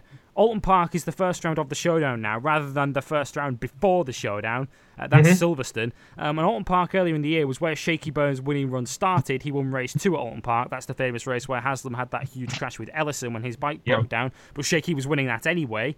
Um, and the other one, the final round, the triple header, is Brands Hatch GP, where we've just raced on. And Shaky Byrne dominated this round. The Kawasaki's were at best the third fastest bike out there behind the Ducati and the Yamaha. And this is the circuit where at the final round of the season there are going to be 75 points to race for. It's not looking good. This is ominous. And um, Speedfit need to get their crap together right now because, as you said, there's not really a round on paper where I say, oh, yeah, Kawasaki would look comfortable here. They're on the back foot now, yeah, and Shaky's now already, won the last we four. We already know now that two of the three showdown rounds are going to really suit that Ducati. Yeah, and they, again, races where Shaky has won comfortably at earlier in this season. So, yeah, like again, like Oulton Park's going to be a bit more of a level playing field because again, Haslam and Shaky split wins that weekend. But and Assen's yeah, the other showdown round two. And, and again, they, they were very evenly matched mm. around Aston as well. Like this, like the problem is Brands Hatch is a free race weekend, and that is if Shaky's won comfortably here last time round then that could be bad news for Haslam, whatever happens going into the final showdown round. Because, yeah, as it stands right now, Shaky has just become landslide championship favourite. Hmm. And as I mentioned a moment ago, what's complicating it for Kawasaki is the rapid improvement that we're seeing from the Yamahas. James Ellison's always had the pace this season, but he's now actually starting to convert it into results. Whether it's too late to get him in the showdown, we'll discuss in a moment. Um, but Josh Brooks and the Anvil Hire Tag Yamaha team are really improving. And as you mentioned, this was the first time all season that Brooks has looked like winning a race uh, in this British Superbike season. And if this rate of progression continues through the season, he might just be in the mix with Shaky come showdown time. He's got a few podium credits, and that definitely helps as well. He's, yeah, he's 21 behind Shaky if the playoffs started tomorrow. But he's now in a fairly comfortable showdown spot now in fifth place overall on 129 points. Um, he's got a, he's got a 19 point cushion over the drop zone at, at the moment. So, yeah, I mean, he'll be looking as a, a badly missed opportunity in race two to really cement a, a spot in the showdown as, as like the, the number four ranked guy in there. But you got to take him where you can get him, and Brooks is and that was the best Brooks has looked all season. So again, it could be a similar case to two years ago where Yamaha may have found something in the second half of the year. And if Brooks can capitalize on that, maybe he can take that tag Yamaha to places he doesn't normally figure again. Mm, yeah, Shaky Bird speaking after this weekend uh, to MCN. Um, speaking about Josh Brooks, he said, Of course, Josh is a contender. I'd expect nothing less. Um, he also gave Brooks a lot of respect, saying that you know some of the battles they've had. We remember their battles from two years ago when Brooks won the title. Um, Shaky saying that there's a lot of mutual respect between them. He says even a pissed off Josh Brooks isn't a dirty Josh Brooks. Um, right. He says we've had some really good battles and I enjoy racing the guy. He also says I'm not quite sure how they've made the step they've made um, from the start of the season to now, but I saw that Josh's 2015 title attack started with a double here at Brands and thought, oh flipping hell, we could do without someone else in the mix um, which is which is probably what Shaky's got now um, with with Josh Brooks. Um, in terms of the other showdown spots, it's looking certain at the moment that the top three are safe: Byrne, Mossey, and Haslam. Even though Mossey's kind of plateaued a bit um, in recent rounds, they've probably got enough points on the board already to be certain of it. We mentioned a few yeah. rounds ago that around 170-ish usually gets you in, uh, and Mossey's already on 161 uh, with Haslam on 158. So with seven races still to go, they're going to get in. Um, Brooks is still on 129, but he's showing form that should get him in, which then leaves us two spots to go. Um, and although he didn't really trouble the top three this time, Jason O'Halloran just continues to chip away at it. Two seventh places, which means he comes away from the race weekend with 18 points. Um, and that's the kind of form that if he just maintains that, he's looking pretty good with seven races to go to consolidate a top six spot. He's got 23 points of a cushion already, Dre. Yeah, he's looking good. That wasn't the best weekend from Halloran, but again, 18 solid points is not bad. That's about the pace he needs to get over the line for sure. Um, again, he scored more points than Brooks did. I mean, Iddon had a good weekend getting those two fourth places. Um, and actually, in the end, Iddon had a good weekend with 24. Hickman had 26. Hickman had a great weekend as well. So, like, he's a little bit unfortunate because, again, the guys behind him did have slightly better weekends, but he's got enough points in hand, or I don't think it'll be a problem unless someone has another Jake Dixon at Knockhill esque weekend where they're really up the front. Um, but as it stands, O'Halloran's in good shape. Mm, he is in good shape. Brooks is fifth in the points, four points behind uh, O'Halloran. That's seventh for O'Halloran, put him back ahead of Brooks into fourth in the championship uh, after race two at Brands. Um, the final showdown spot at the moment is held by a rider who does not have a single podium point to his name all season. Um, and I've mentioned this on previous shows about there's so often on this since this showdown format comes in, there always tends to be one rider through pure consistency of point scoring gets into the showdown, even though he hasn't had any podium finishes all year. And at the moment, Dre, Peter Hickman looks like he might be that guy. Yeah, Hickman again. Nothing sums up his season better than two fourth places like that he got in Brands this weekend. But you're absolutely right. He has not had a podium. Like out of the entire top eleven in the championship, who've all had at least three podium credits earned this season, Hickman is smack dab in the middle of that top eleven with none. Uh, it's, it's, it's funny how that turns up. But again, he is a he is a he is a point stuffer. He is the sort of guy that you know, he's going to leave a weekend every single time with about 20 points. Great. I mean, he's, he's, finished every single race this season in the top nine. Every single one. Excellent consistency. Excellent consistency. He has not made any mistakes at all. Again, look at the weekends and point scores at each weekend 21, 16, 20, 17, 19, 26. That was his best weekend of the season so far. And again, Hickman is, is, is getting over the line right now purely through consistency, not making any mistakes, and getting the best out of that bike when available. And it, it, it's coming it's coming good for Hickman. He's gonna have to be a little bit careful. I think of Christian Iddon um, coming up behind him because Iddon with the BMs for that final spot. Yeah, because Iddon's had Iddon, Iddon's had the high side, but also he's missed those two weekends through injury. But uh, Iddon has been right around the podium spots, and that's been Hickman's problem is that he's not been consistently in the top six as opposed to the top nine But right now, if Hickman can hold on to that, he's got half a chance at the showdown spot. I don't want him in the chase for the paperweight. Get that man in there. Yeah, yeah, he, he won. Was he, he was in the race? For, I think he won it, didn't he, last year, Peter Hickman? Because he was the third of the three um, GG Yes, Speedfit. Kawasaki's. Um, how much of a battle is he going to face though from Christian Iddon? Because even though Iddon is seventh at the moment, I think he's got to take great encouragement from that as an Nidre. Because I remember last year, of course, he started the season so well, led the championship early on, and then tailed off dramatically. Um, but Christian Iddon's had two rounds off due to that pretty gruesome injury that he suffered. And in terms of his position and his form and his pace, he's basically slotted right back in where he was before he got injured. Exactly, and again, Iddon again third third place finish in race two.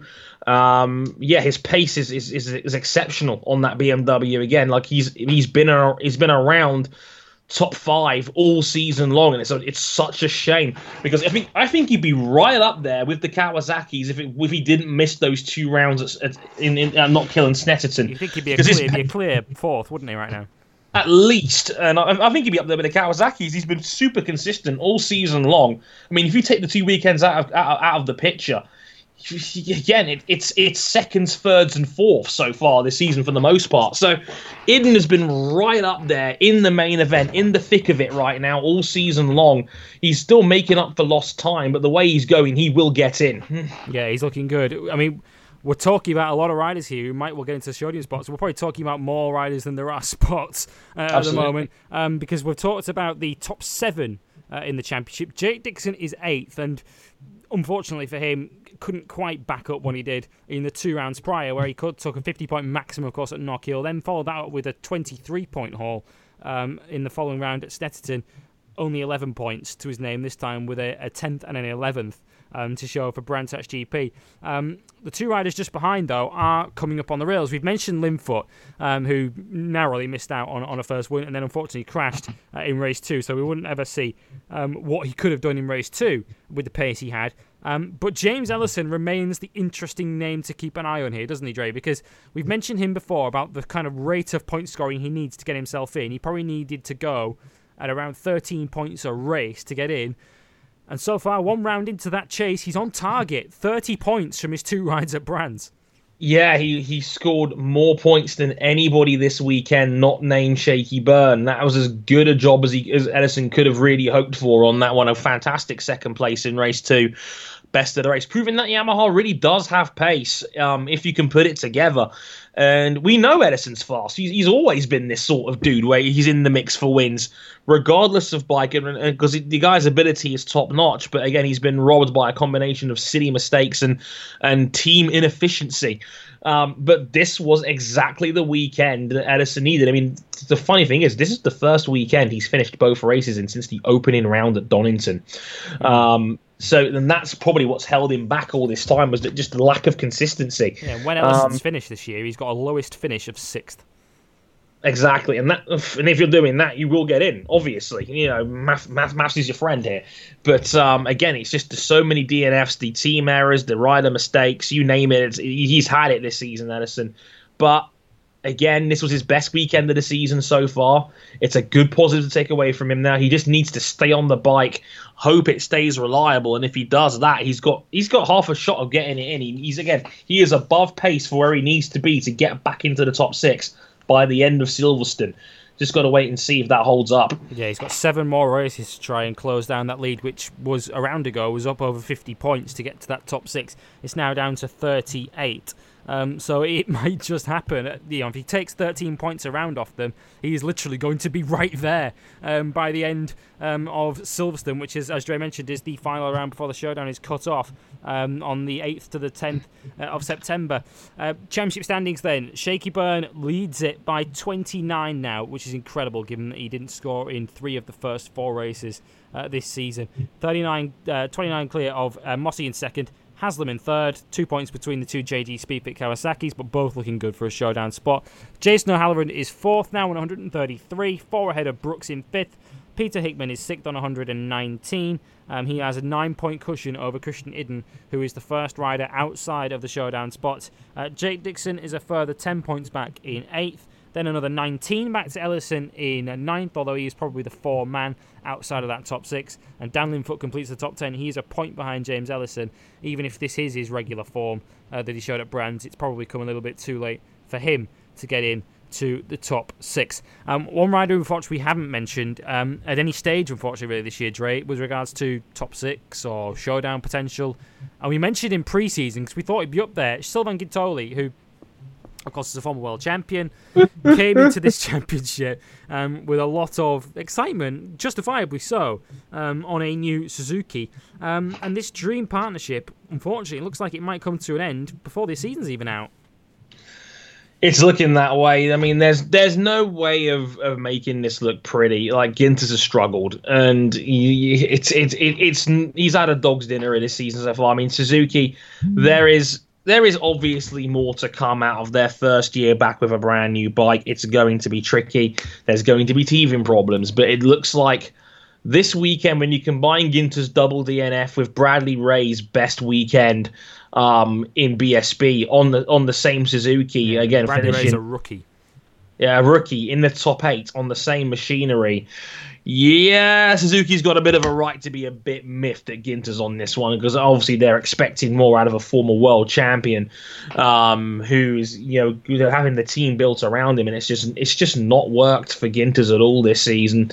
Um, he was the spearheaded he was the spearheading guy of the development. I know he's had time away as well because of as a, as a MotoGP, so he's not been totally all in on BSB this season. But that's what confuses me though, because he yeah. he went to MotoGP and he kept Andrea Iannone honest, so it's not like the guy's lost it.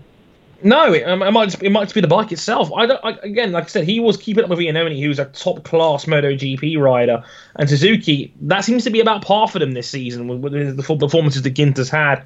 Uh, in in relation to where he was finishing, it seemed about right from where I'm sitting. I don't think there was anything there to suggest that Ginter's was super raw or anything like that. So I'm leaning towards it more being a case of the bike not being quite there. I mean, yeah, Bradley Ray is a point above him in the championship right now on the same um, Suzuki as him. Taylor Mackenzie's really struggled down there, just 21 points to his name so far this season.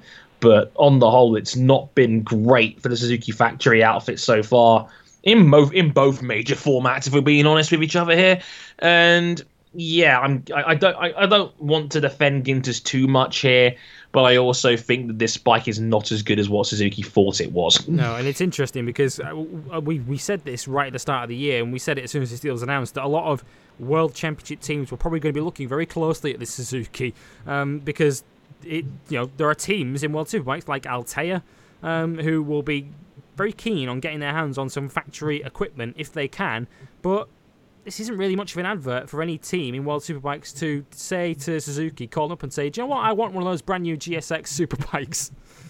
Not right now. Not right now. No. And this is this is not a good advertisement in the shop window the way this is going at the moment. Yeah, and there's there's there's no way of looking about it. Like no customer is going to be wanting to pick this bike up unless it's at a severely discounted rate. No, no, um, there seems to be a, a, lot of a lot of development he's doing. It seems uh, with this bike, and and that's the thing. It is Sylvain Guintoli ultimately going to be the rider to, to spearhead that development. I mean, with Bradley Ray, he's. I mean, I think everyone in, in British superbikes knows how good Bradley Ray is or is going to be. He's a stellar talent um, who's who's going to go a long way in his career um, with some of his performances in recent years on relatively um, modest equipment. Let's be honest. Um, he's done a great job, um, and I suppose he's he's coming in there with no preconceptions of what it's going to be like. He's got no previous experience, so he's basically just getting the bike he's given and just wringing its neck um, and seeing where it takes him. Whereas can tell he's probably walking in there with a preconception of what he was expecting that bike to be like, and it's obviously falling way short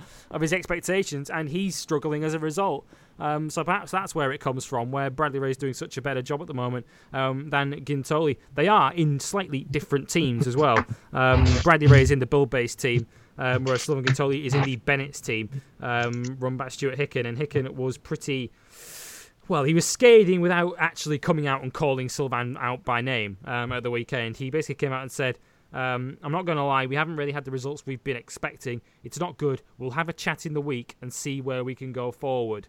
Um, which sounds kind of ominous, doesn't it, Dre? That kind of sounds like we need to really evaluate whether this partnership's working. Yeah, that's the sit down and difficult conversation sort of conversation. now it's like it's the we need to talk situation basically. Yeah, there's no there's no going about. It. I mean, like if Suzuki don't think Ginter is the guy, it's best to get him out of there now, what and salvage what you can get out of this season and go from there. Um, yeah, I completely agree that you know a, a, a good sit down probably has to happen at some point now um, because this like I don't think having having both all three Suzuki's in the bottom half of the championship was probably not what they were hoping for at all. Um, and yeah, like it's it's been disappointing for everybody except Bradley, really, who again had no expectations going in as a rookie. But the main team of Ginters and and uh, Taylor Mackenzie have not been particularly strong this season, and yeah, the work needs to be done. Yeah, and. What kind of makes me think that there's a, there's a team that someone gets really used to race for in World Superbikes who've got a rider vacancy at the moment in Red Bull Honda. Uh, I wonder whether they might just if Sylvain suddenly cuts his losses and gets out of that team, whether he suddenly might receive a phone call from uh, from Ten Kate um, very very soon. Yeah. Um, they could go an awful lot worse. Um, when uh, Rebecca James rejoins me in just a few moments. We are going to go over the news because we've had a former World Superbike rider who's actually been testing with Red Bull Honda team in Germany this week. We will talk all about that at the other side of this break.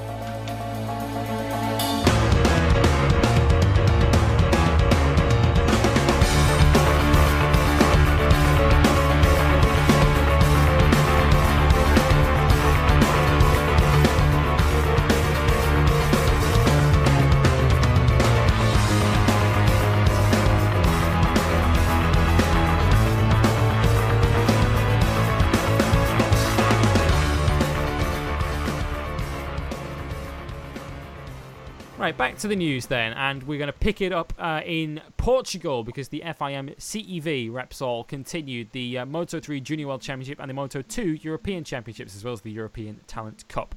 Um, took place uh, at Estoril this week, and uh, the Moto 3 Junior World Championship raced just once uh, in Estoril. They had a double the previous round in Valencia. Both races there were won by the Italian Dennis Foggia for the VR46 Academy, and he continued his run. Three consecutive victories for him, uh, considering he hadn't won a single race in CEV before Valencia. This is quite the run for him. Three straight victories for Foggia, um, and he now leads the championship by a full 50 points. Um, from his nearest rival, Jeremy Alcoba, for the Estrella Galicia junior team. Alcoba failing to score uh, in Portugal, which has seen him fall a long way off the championship pace.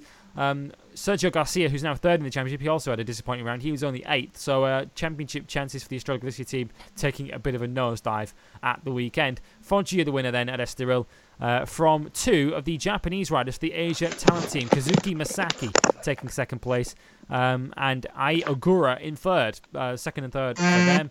Quite the round for them. The Asia Talent Cup, by the way, continues uh, this weekend, where both of those riders uh, will be in action. The Spaniard Jean Masia for the Cuna de Campeones KTM team uh, was in fourth, uh, ahead of Aaron Palanco for the Leopard Junior team, uh, who took fifth. Uh, championship standings, as I mentioned, Foggia leads it by 50 from Alcoba. Garcia is a further six points behind in third. Masia is up to fourth now. he has leapfrogged Alonso Lopez, uh, another Estrella Galicia rider to have a shock at the weekend. He didn't score either. The Moto 2 class, the European Championship, they did race twice uh, in Estoril, and Eric Granado, the Brazilian, won them both. Uh, he now leads the championship by 30, uh, by 25 points from Ricky Cardus. Reigning champion Steven Odendaal, who rides on an NTS this year, he finished second in the second race, having finished third in the first. Uh, he is 39 points off the championship lead with four races to go, so it's looking unlikely that he's going to retain his title. Uh, the European Talent Cup, which is in its uh, embryonic phase, it's his very first season. Manuel Gonzalez, the Spaniard, found the Hal Courier Racing Team uh, leads it. These are all uh, teams that race Honda bikes. to one make championship, this European Junior, uh, Talent Cup. Uh, Gonzalez leads the championship by virtue of his first win of the season uh, at Estoril. That came in the second race to go with his second in the first race. He's 21 points clear of the Dane Simon Jespersen. Uh, now, World Superbike news, and Davide Giuliano, uh, of course, left the World Superbike Championship last season to try his hand at British Superbikes. That didn't last very long, as you all know. He injured himself at the second round at Brands Hatch on the Indy circuit and hasn't been seen since. Until this week, uh, when Bex he was seen testing for the Red Bull Honda team uh, at the Lausitz Ring. Lausitz Ring is the uh, venue for the next round of the championship in Germany um, in August, so around about four weeks from now. Uh, Honda need a regular teammate for Stefan Bradl um, after the tragic loss of Nicky Hayden earlier this year. Davide Giuliano, um, we almost have to discount his car crash of a British Superbike run because it only lasted a round and a half. Um, but based on his World Superbike pedigree, would he be a good fit for Honda? I think he would. He knows the game. He knows what the World Superbike paddock's all about. Um, it's a difficult one um, because it's going to be a very difficult seat Mm. to fill. Um, and I would not like to be the rider that has to sit, uh, No. has has to fill that seat. I, I can't think of a better rider to do it than Davide Giuliano. Probably the only other rider that I think would be fitting for it Yeah, would. there's, there's two, I think there's two ways. Josh there's two ways of looking at this. I think, isn't there? But- there's there's one that you're right. It's it's it's a very tough act to follow. You're basically riding riding Nicky Hayden's bike, um, which Yeah. is which is immense pressure. But at the same time, this is a team that has had a, a miserable season on and off the track. The bike hasn't worked so far this season, and in that sense, he hasn't really got an awful lot to lose. No, and he's a good tester, Hmm. and he can help bring the bike along. So, And let's face sense, it, this is a guy who kind of needs to rebuild his reputation in World Superbikes, doesn't he? Don't let Dre hear you say that. Jesus Christ. You'll have your microphone down your throat before you know it. Um, yeah, he does need to rebuild it, and if he gets given the opportunity to come back, if he's fit enough to come back on the world stage, then my advice to him would be to go for it. But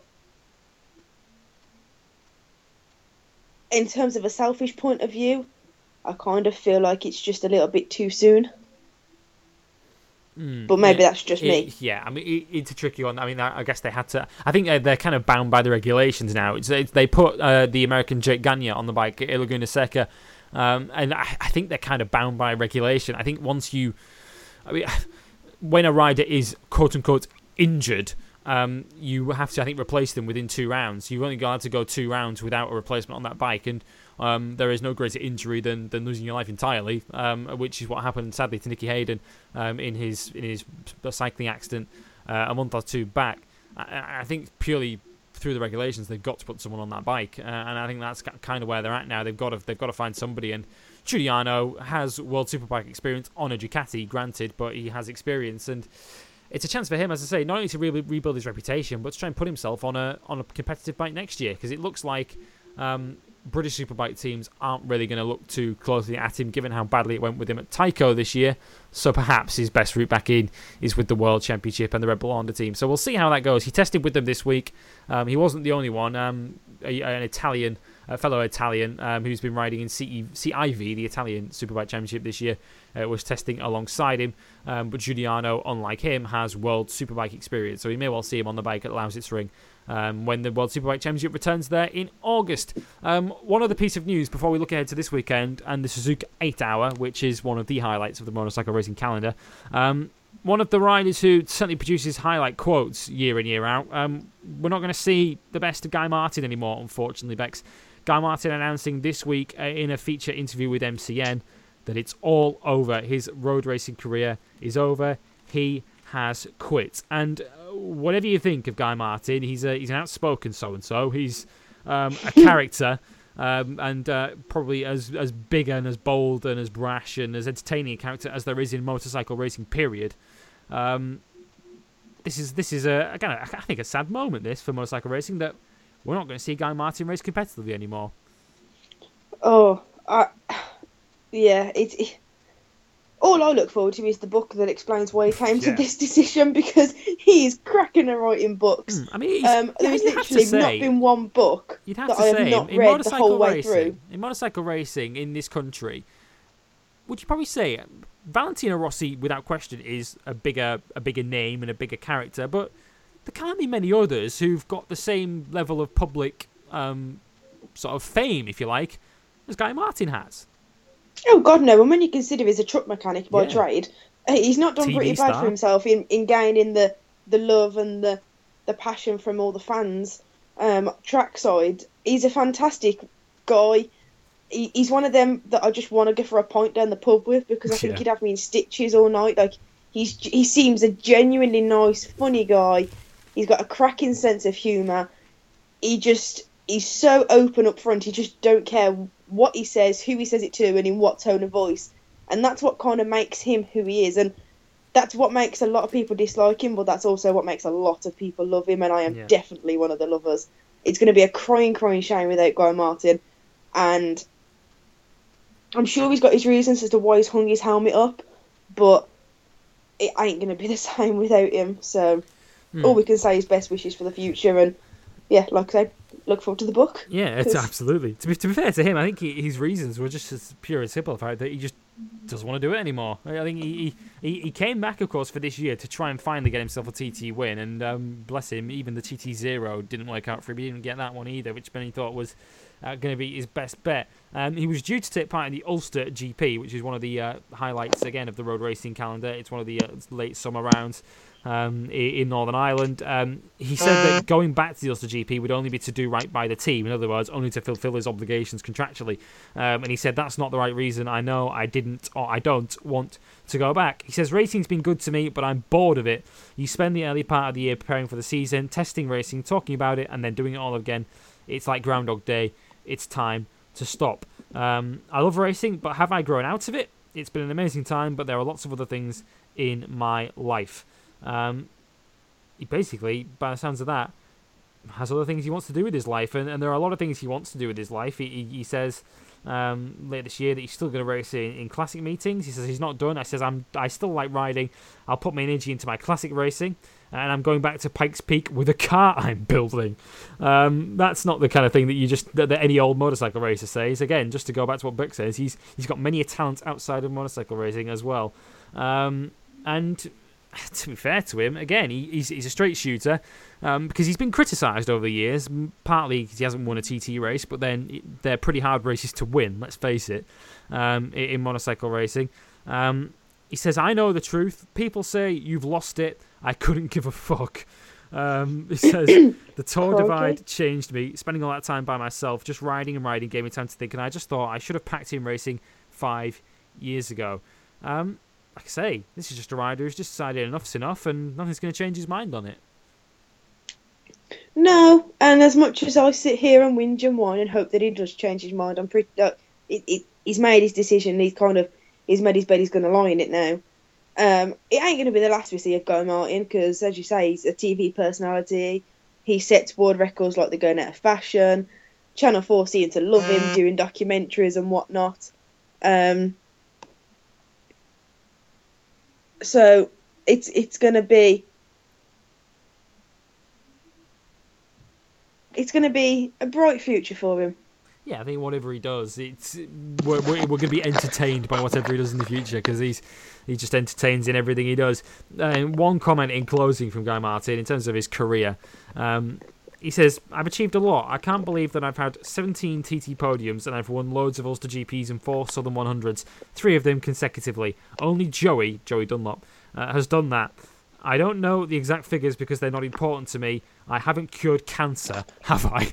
Which is brilliant. I mean, that's kind of just tells you how he sees motorcycle racing as something he enjoyed doing, but it's not everything uh, to Guy Martin, and he's decided he's have, had enough of it, and we wish him very, very well uh, in the future.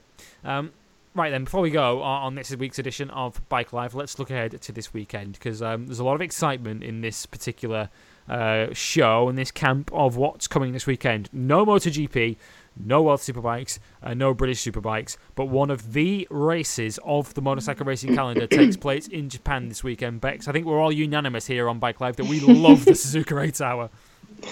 Oh, I'm so excited! I can barely sleep at night. Uh, which is a good job, really, because I'm at work for most of the weekend, so it looks like a few sleepless nights to catch up on what the bloody hell's going on. But I am so, uh, obvious reasons, I'm really excited for, for the Suzuka 8 Hour this, uh, this weekend. And we all know which way this conversation is going to go, so Yeah. I'm just going to leave it there. Yeah, for those that aren't quite sure about those obvious reasons, um, let's uh, let's get into the teams and riders that are involved. Um, we'll cover the main factories um, because the Japanese factories in particular, Bex, um, will always throw Mm. the kitchen sink at this um, because they are all desperate to win it. Um, the kitchen sink has proven quite handy for Yamaha in the last two years because they've won it uh, two years running um, on the number 21. Two years ago, they won it with, uh, well, Katsuyuki Nakasuga has been the ever present for them, their test rider. Um, but he was joined in 2015 by Bradley Smith and Paul Espargaro um, as they went to victory. Last year, Paul Espargaro and Alex Lowes um, joined Yeah. Nakasuga. um, and if those obvious reasons aren't clear, they are now. For why Bex can't wait for this weekend because um, Yamaha are going for three in a row, and Alex Lowes Bex he's going for two in a row, Oh, I know, I know. If and they were quickest in practice today too. if by any stretch of the imagination, Alex Lowes can get his second consecutive Suzuka 8 hour, I will eat my hat, probably cry a lot. And if you thought Cardiff partying was bad, just wait till Oh, you see the aftermath of that. Oh God, yeah, yeah, yeah. If you if you didn't get the catch that Twitter handle earlier on at, at underscore at Beck underscore J ninety three, you might want to follow it at around eleven thirty a.m. Sunday morning if the twenty one Yamaha wins it um, uh, in Japan. Um, but it, there's a bit of pressure, I guess, on this team. They're the team that everyone's trying to beat, and even though they've not got Paul Espargaro in their camp anymore, they've replaced him with not too shabby a rider either in Michael van der Mark. So Nakasuga, the test rider, is basically joined by Yamaha's Factory World Superbike duo uh, in the team. So they've got every base covered. Oh yeah, I can think of worse guys to be to, to have to team up with. Um, you know, both Alex and Michael van der Mark, yes, first name basis, um, know exactly what they're doing, and I think it'll be a great feat for, for Michael van der Mark to, to come into the World Super, but uh, to come into the Suzuka Hour.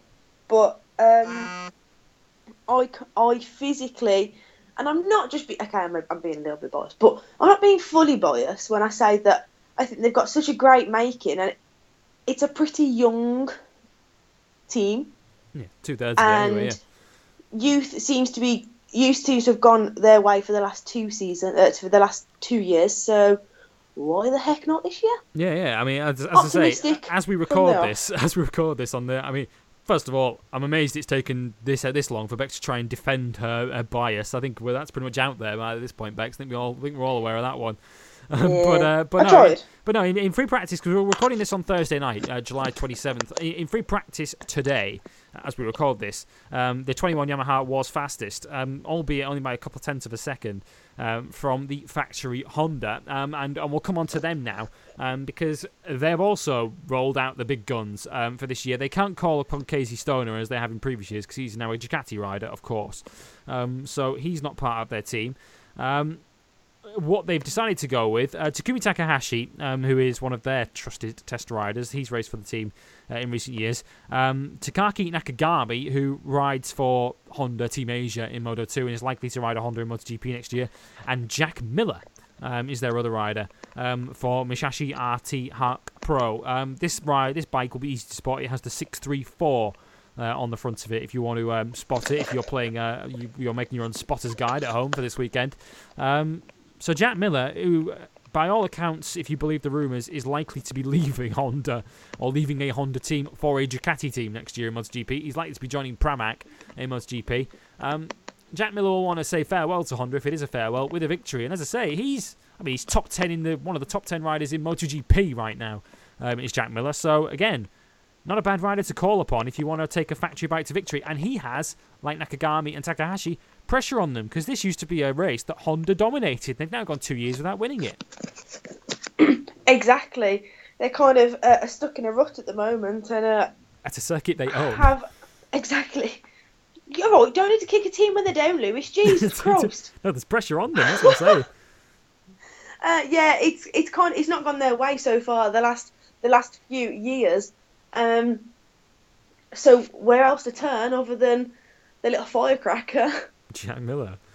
It's Jack Miller. Uh, as long as well, if he gets on the podium, right, We'll I'm get- not saying he's got to win it. I, I was going to say, I'm not going to say that he's got to win it, but as long as he gets on the podium, if he ain't drinking out of that boot, mate, I'm going to be having words with him when I next see him. Yeah, you're going to see if Alex Lowes will drink out of his boot uh, on on Sunday night.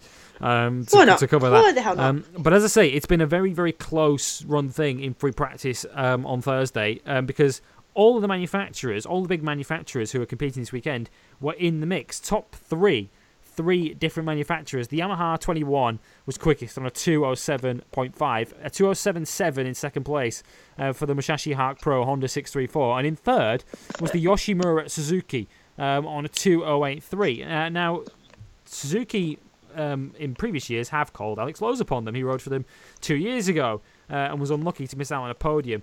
Um, this year, uh, again, Bex, strong team. Just to emphasise how this is almost an all-star race, um, the Suzuka 8 Hour, because Takuya Suda, who is Suzuki's MotoGP test rider, uh, will be riding for the team. His two teammates, former British champion Josh Brooks and former world champion Sylvain Guintoli.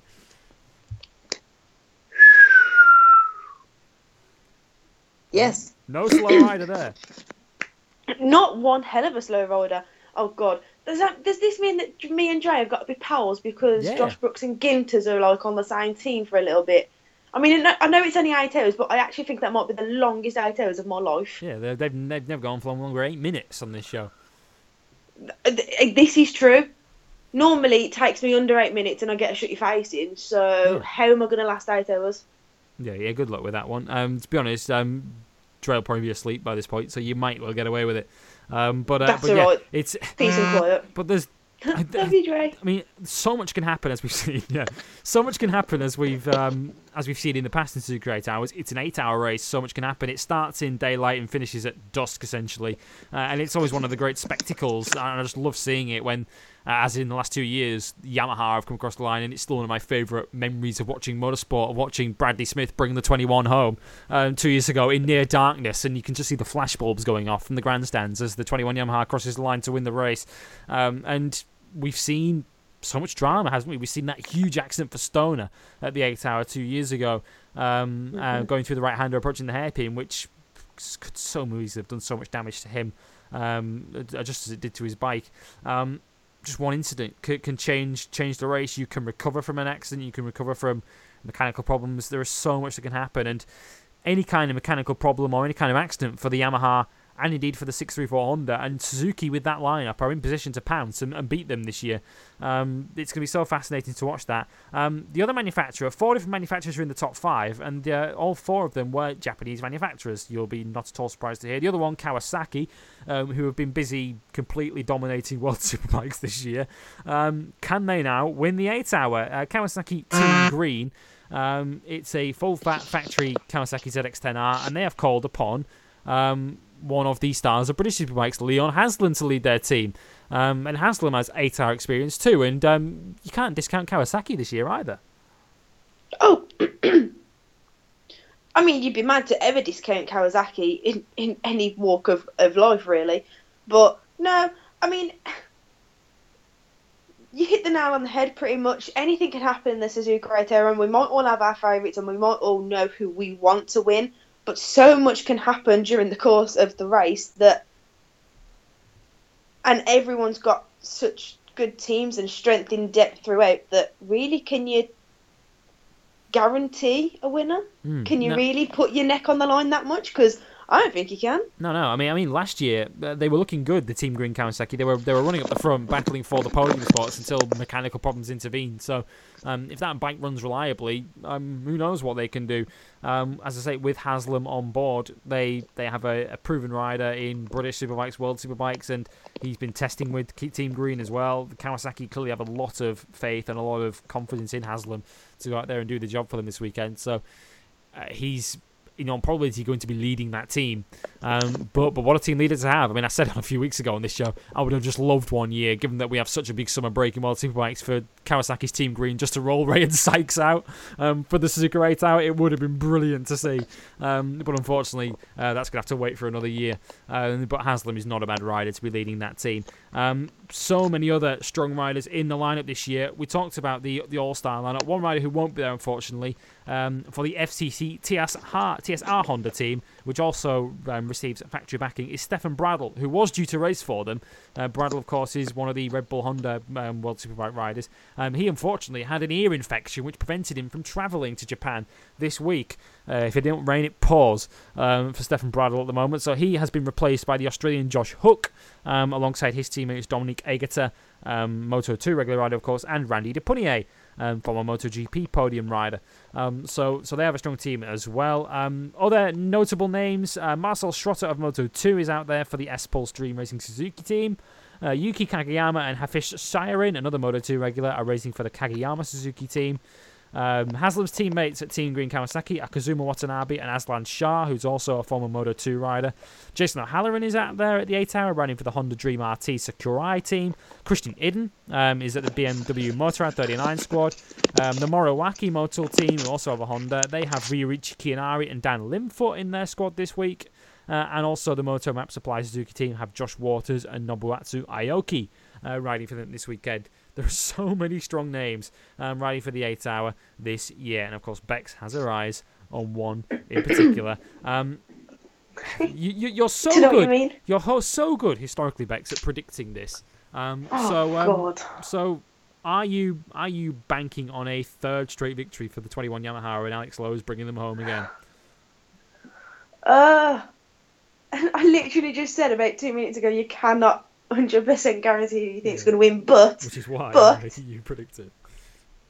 but if I were to go against anyone other than Alex Lowes' team, I think I'd be roasted so Mm, bad yeah, on yeah. Twitter.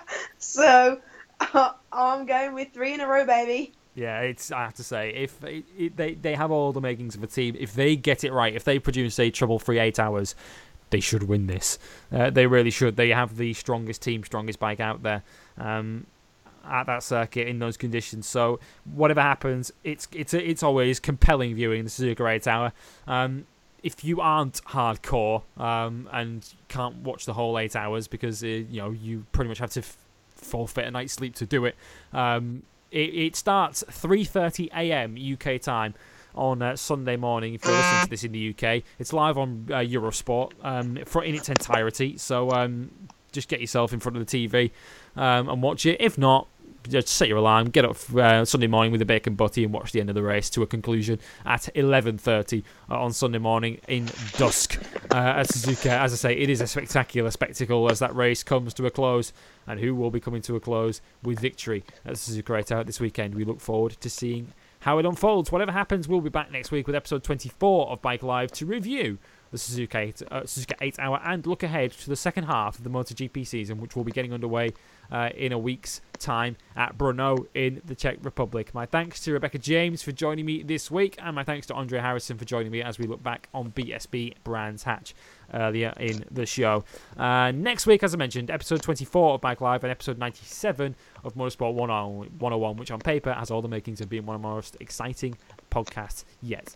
As I say, if you don't know the reasons why, head over to our Twitter, motorsport underscore 101, for all the information. Our Facebook, facebook.com forward slash motorsport 101, and our website is motorsport101.net. Um, for myself, I'm Rebecca James and Andre Harrison. That's all we have time for this week. We look forward to your company next week. Bye for now.